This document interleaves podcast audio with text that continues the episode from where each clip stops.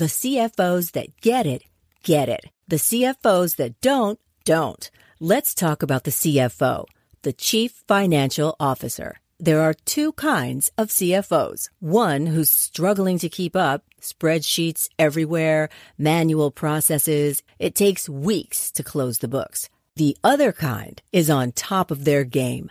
Automated reports, inventory, commerce, and HR flow into the financial model seamlessly. NetSuite is everything you need to grow all in one place. That's why NetSuite is the number one cloud financial system used by over 28,000 growing businesses. 93% of businesses increased their visibility and control after upgrading to NetSuite. Head to netsuite.com slash C-suite for a special one-of-a-kind financing offer. That's netsuite.com slash C-suite. netsuite.com slash C-suite.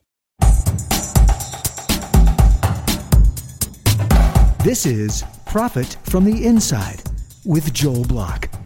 Insights to give your business the inside track. And now, here's your host, Joel Block. Do you want your company to be more innovative? You want to be innovative and brainstorm about being innovative in a basically foolproof way?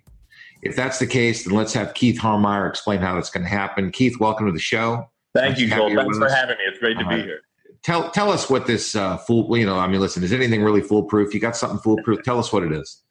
Uh, nothing is absolutely fool, foolproof, but you can certainly uh, increase your odds a little bit. So. Uh, my business, Smart Storming. Uh, we name everything. We call everything Smart Storming by the The business, uh, the the book, everything is Smart Storming. Smart Storming is like brainstorming, only smarter. And uh, it's really what started our company and our work. Uh, my partner, Mitchell Rigie, and I uh, put together, set out to put together a systematic, step by step, scalable approach for planning and leading successful brainstorming sessions. So, uh, anytime two or more people come together to generate or develop ideas, we give them the tools and the understanding and the concepts uh, and techniques that are required to be able to do that pretty much in an idiot proof way. So, if they follow the process, if they use our tools, they're pretty much guaranteed success. All right. So, what are we talking? Are we talking little companies, big companies? Big what companies, little companies. We uh, we have worked with companies as small as a couple hundred people, and we've worked with Google and Under Armour and Siemens and Diageo and lots of big international companies as well. So what happened? Just give, give us a rundown. What, what's the what are the basic steps in the process that make this happen? We could dig a little deeper in a while, but yeah. just give us the basics. Well, we recognize that um, that really there are three sort of overarching areas that have to be addressed if groups, when they're coming together, are going to be able to generate a, a lot of ideas and high quality ideas. And so the first is a structure. Uh, most idea generation sessions are very loose and haphazard and and uh, and not really carefully planned. People think that because it's a creative process that it should be free and loose, and nothing could be further from the truth. There is a structure to a creative process, as most people uh, who've studied that know. So we provide a structured process. It's a six-step process that people start. It starts with um, pre-planning of, of the actual work and then uh, all the way through next steps and follow through. Uh, the now, next step um, is this a process that needs to be facilitated by a professional, or uh, can companies read your book and just know how to handle it themselves? Um, our book, I'm, I'm, very proud of our book. It's a very comprehensive look at, at, at, this topic. And in fact, we think it's the most comprehensive book ever written on, on the subject. So if someone were to read the entire book, which I think there are about six or seven people who've made it that far, but if they did, if they hopefully, did, hopefully your your uh, your mom's not one of those, I guess. My mom, my, my wife is one though. She she actually somehow made it through the whole thing, and, and our, our, editor. But um, you would know more about this topic than ninety five percent of the people working in any industry anywhere. It's just it's that thorough. So, uh, so yes, at, at, at the at the easiest level, that's a way someone can engage right. in our work. And, and listen, uh, there, there are uh, you know, innovation is a funny thing. I mean, I, I, think about disruptive innovation, having come from the venture capital business and running a hedge fund now. I I think about innovation in a in a very significant 180 degree way, where uh, competitors are eating each other's lunch every single day. Uh, corporations they want uh, maybe small and incremental change uh, does this process work whether you want a little bit or a lot? I mean, is it does it really matter how much uh, innovation you want to bring to the table? Um, it, it, it does work for any of those things, Joel. And actually, you know, we sort of identify three different levels of innovation. So the first is, as you say, incremental, right? So those those small improvements to something that already exists.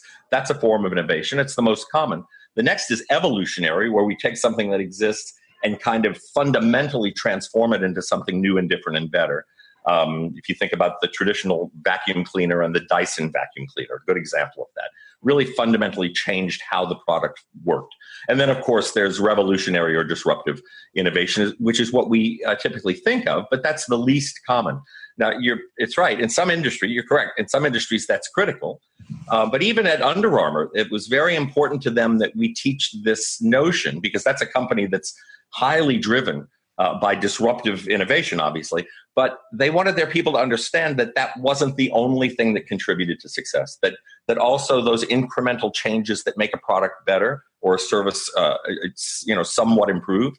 Uh, can contribute to success as well. So yes, our process works for any of that. So small, medium, and large is kind of uh, you know a little bit of change, medium change, and uh, tremendous change. I mean that's that's um, I kind of like to look at companies who are looking at uh, you know disruptive, significant, major issues. Uh, you know, which is which is what we talk about being disruption proof, really getting out ahead of the curve. So uh, on the one hand, uh, you know, you're talking about companies helping them brainstorm. Do you help companies see the future anyway? Does this process help companies to look out forward and and see what might happen to them so that they can get out ahead of the curve, which is what I try to encourage them to do? Oh, well, sure. Well, the, and the brainstorm leadership uh, process doesn't necessarily do that. But in our work now, our, you know, we've evolved into a company that does a lot more consultative work. Uh, we do uh, assessments now. Uh, we have a psych- psychometric uh, diagnostic tool that we use to help people identify gaps in their innovation uh, and creative solving process.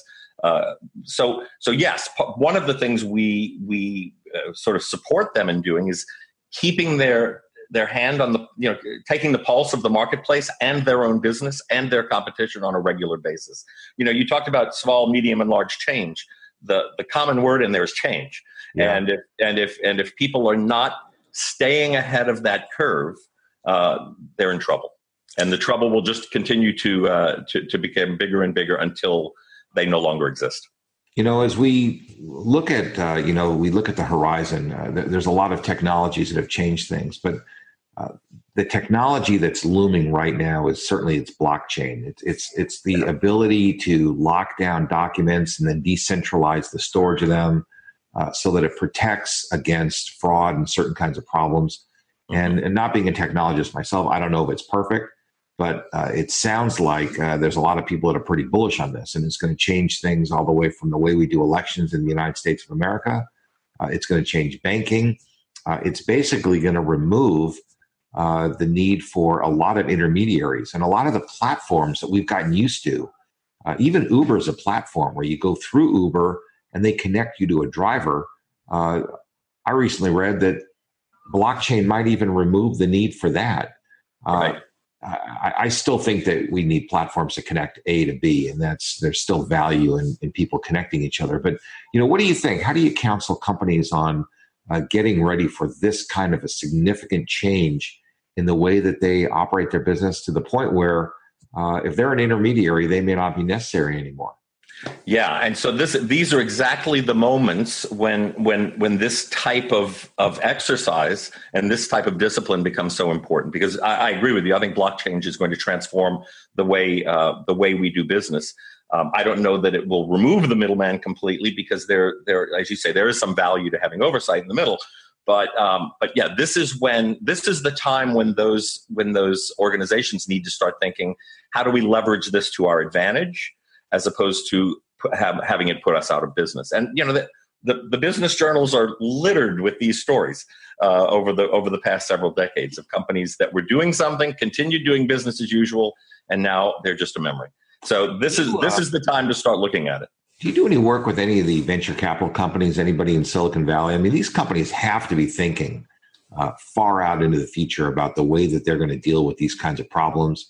Uh, in fact, crowdfunding was uh, was a big problem for them because they were very worried that they were going to be disintermediated if the crowd could come straight to the company and the company could raise money directly. And a lot of examples of companies raising money directly uh, already exist. I mean, you know, Wall Street's got a big fence around the money in the country, and, and any if you want to get into the money, you got to go through Wall Street and you got to pay a fee. Um, crowdfunding is an example of how that works, and blockchain now is going to make it more secure and stronger and better, so people have more confidence to move forward. Uh, you still need a middle middleman. You still need somebody to put the word out, but they just might not have as much power, control. You know, what do you think? Well, uh, and we haven't done work uh, with with any of the venture capital companies at this point. You know, I, I will tell you that we've found, and I, I, think this is changing now. And I tell I mentioned companies like Under Armour. Uh, we've found that the people that seem to recognize the value in what we do are the ones who have a little bit of an inferiority complex about their ability to innovate. Uh, so, so that often become comes into play, and I think a lot of those groups don't naturally feel like they have a, a, a challenge in that area. So, um, but but yeah, I, uh, I I think that that these again these types of things are it, the, the trick is learning how to leverage this change to your advantage right? I, I the, one of my favorite uh, this has nothing to do with the, the current moment one of my favorite stories in this area is that uh, you probably know it is that blockbuster had the opportunity to buy netflix for 50 million dollars 50 million dollars and they laughed um, and uh, what's what's uh, who's laughing now huh over 30 billion now they're worth. So yeah, they yeah. they uh, they they didn't want to leverage this new concept of streaming to their to their advantage, and so they figured well, they were. Uh, on the one side, there's inferiority complex. On the other side, is extraordinary arrogance. Uh, Andrew Grove is a great example. You know, from Intel, he uh, mm-hmm. he has this paranoia. And I think a lot of guys in Silicon Valley have this paranoia, and that's enabled him to stay at the front edge of the curve for the last 30 years. Right. It's kind of a healthy paranoia in a funny way. Uh, and, and, he writes about that, that it's a healthy kind of paranoia. So um, it just, it's a fascinating topic. Now, what about, uh, what about regular workers? I mean, you know, some of your, these giant corporations, they have, uh, these are almost like think tanks. They have the smartest guys in the country. They have the ability to hire uh, people like you. Uh, guys like me consult to them and help them, and we bring all sorts of ideas to the table because we travel around the country and around the world uh, looking at ideas and, and, different possibilities. What about regular people who don't have access to these things? I mean, they can read books, some of them do, uh, many of them do not. Uh, how do they protect themselves against the impending changes? Because there's a lot of stuff on the horizon. That's a that's a great question, Joel, and it's one of my favorite topics. I actually talk about this a lot um, in in the keynote presentations that I give. That it's very so now we're talking about people. It's very easy for us to fall into the trap of thinking that this uh, obsession, this this uh, drive for innovation, only applies at the organizational level, and that's simply not true. Yeah. Uh, every one of us today, every single one of us, I don't care what we do for a living, what industry we work in, we're under constant pressure to continuously reinvent ourselves and the value we deliver. And one of the examples I give, you know, I I I don't mean to sound harsh, but all of us know someone who worked at a job for half their lives and uh, one day woke up and didn't have a job sure. and couldn't get another job and while there are lots of things that can factor into those situations, one of the key ones is that that person failed to remain relevant and and can no longer deliver the solutions that their their organizations need. So yeah, all every one of us has to has to think and act a little bit like Steve Jobs today, and that's that's actually what we how we view our work. Um, we're less focused on working with companies at the at the enterprise level at, than we are at demystifying the creative problem solving process, teaching the skills, and giving people the confidence to do it on the front line. You know what? What I'm what I'm hearing you say. What my takeaway from that is that there's a certain amount of self responsibility that we each have to take. Um, for some of us, that comes naturally, or we've been trained to do that. You know, for a lot of rank and file people, in order to be successful at a company, you have to be a good soldier. Soldiers are not always taught uh, to be self reliant and to uh, make a lot of those decisions. I mean, what makes them successful in corporations is sort of exactly the opposite of what now is necessary for them to protect themselves in this incredibly rapidly changing world. So, I, I, mean, what can we do for people? I mean, how can we help them? I mean, this is, I mean, people are really, they're really in a uh, in a quandary. A lot of people are going to wake up really, you know, hurting because their their world has changed. The world's changed right out from under them. They don't bring the requisite skills to the table anymore. What do you think? Well, I mean, I, I, I actually believe that this is where the the more visionary leaders and the more successful companies are doing things differently because they are they are fostering those cultures of innovation. They are allowing and not only allowing people but encouraging them to take some some calculated risks to share their thoughts and their ideas they're they're making use of crowdsourcing and and uh, and and things of that nature so so I, I, I believe it's actually contingent upon the leadership uh, in in organizations to nurture people and and help provide those skills and those opportunities. Otherwise, it's just not going to work. I, I think you know I think that the most successful companies today, uh, you know, take let's take Apple uh, because that's the that's the cliche that everybody uses. Sure. Apple's not a technology company that happens to be innovative. They're an innovation focused company that happens to play in the technology space and uh, and and and win there. And I think that's the that's going to that is the key to success today. And it's going to continue to be so. The the average person, you're right, uh, doesn't have the understanding, they don't have the skills, they don't have the confidence to actually show up and, and think and act that way. It's contingent upon the leadership of those organizations to it's, give it. It's, it's, going to be tough for for a lot of these people. I can I can uh, I just have a sense about it, and and you know a lot of people are just not ready for a lot of what's about to happen. So, you want to make any prediction? Anything anything on the horizon we need to be thinking about? Um, well, I think you, are bringing up blockchain. I mean, that's certainly that's certainly the big thing that uh, that we're talking about. My my 26 year old uh, millennial son uh, has at least a 20 minute conversation with me every day about cryptocurrency. So.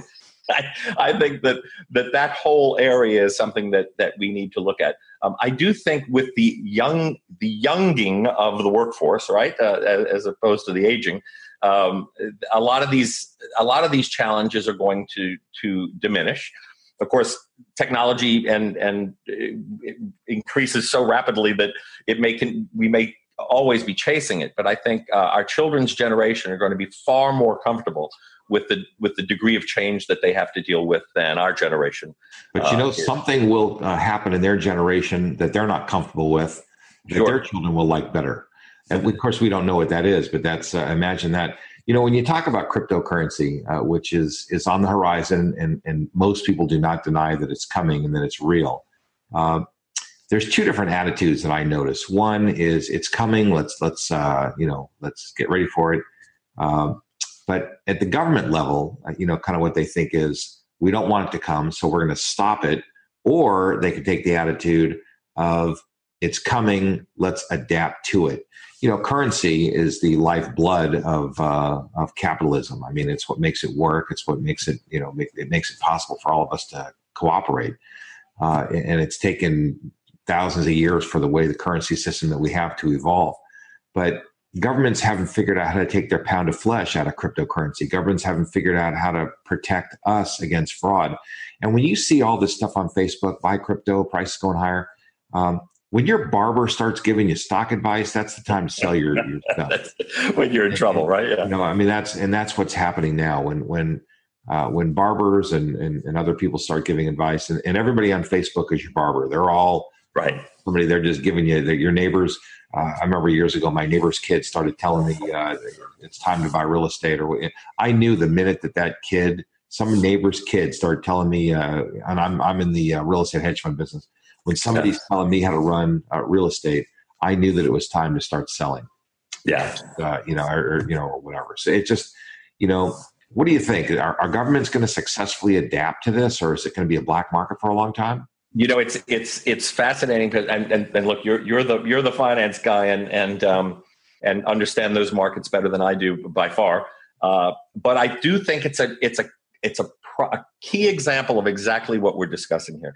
Um, I don't know where crypto is going, uh, but I doubt that it's going away. Yeah. And there, there's just there's just too there are just too many people too emotionally and and financially invested at this point for me to believe that it vanishes. And because it's decentralized, because no one government has their hooks into it, is is part of the reason that it can that it can uh, ev- evade that kind of pressure. I think. So um, I, if I were if I were uh, working for the Fed, I'd be trying to figure out how to how to get into that game, not stop it because I doubt that it'll be stoppable. Yeah. And, I'm not sure what that is. I wish I did. But uh, I'd be looking for ways to leverage what's going on in, in crypto to our advantage, not uh, not try and uh, every every one of these situations there there are there are winners and there are losers, and sure. you know, many of us are going to be winners, but uh, there are a lot of people who make a lot of money in the money business, and a lot of those people are going to be disintermediated right out of business, and it's going to be very tough on them. So, yeah, uh, the government's got a long way to go. The government's got a lot of things to figure out and they really do. They they're I, I, look at the government as the referee in, in our in our big soccer match. I mean, they have yeah. to protect us against uh, you know giant companies doing things they shouldn't do to little people and little people doing things that they shouldn't do to other people and you know so there's uh, their job is to kind of be in the middle sometimes their job they they get a little bigger than their job should be in my estimation but uh, they really do have to figure out how to make this work because it's yeah. uh, it's not going away anytime soon. So, listen, maybe there's a way for you to take your smart storming into uh, into the government, uh, the halls of government, into the halls at uh, in Silicon Valley and some of these other places. Because the truth is that a little a little healthy paranoia would probably help them. So absolutely, listen, and we will accept payment in Bitcoin, by the way. So hey, you know what? Probably a smart idea. Just make sure you, just make sure you pay your taxes. That's it. Exactly. Yes. All right. Keith. Well, listen. Thanks for joining us, and uh, why don't you tell everybody how to get a hold of you, just in case they want to connect. Uh, very easy. Smartstorming.com. That's uh, that's the place. You can contact us through the through the website, uh, and it's just like it sounds: smart and storming. Uh, all together, one word. And and uh, I would also encourage people to look for the book. It's also called Smart Storming, so easy to remember. And uh, I think just about anybody can benefit from some of the tools and the techniques that are in the book. So, well, listen, we in, in just a little while here, uh, I got a lot of really cool information, and I hope everybody agrees. So, thank you very much for joining us, and we'll be back in touch. Thank you, Joel. I enjoyed it. Thanks. Bye. You've been listening to Profit from the Inside with Joel Block. For more insights and to learn more, visit joelblock.com.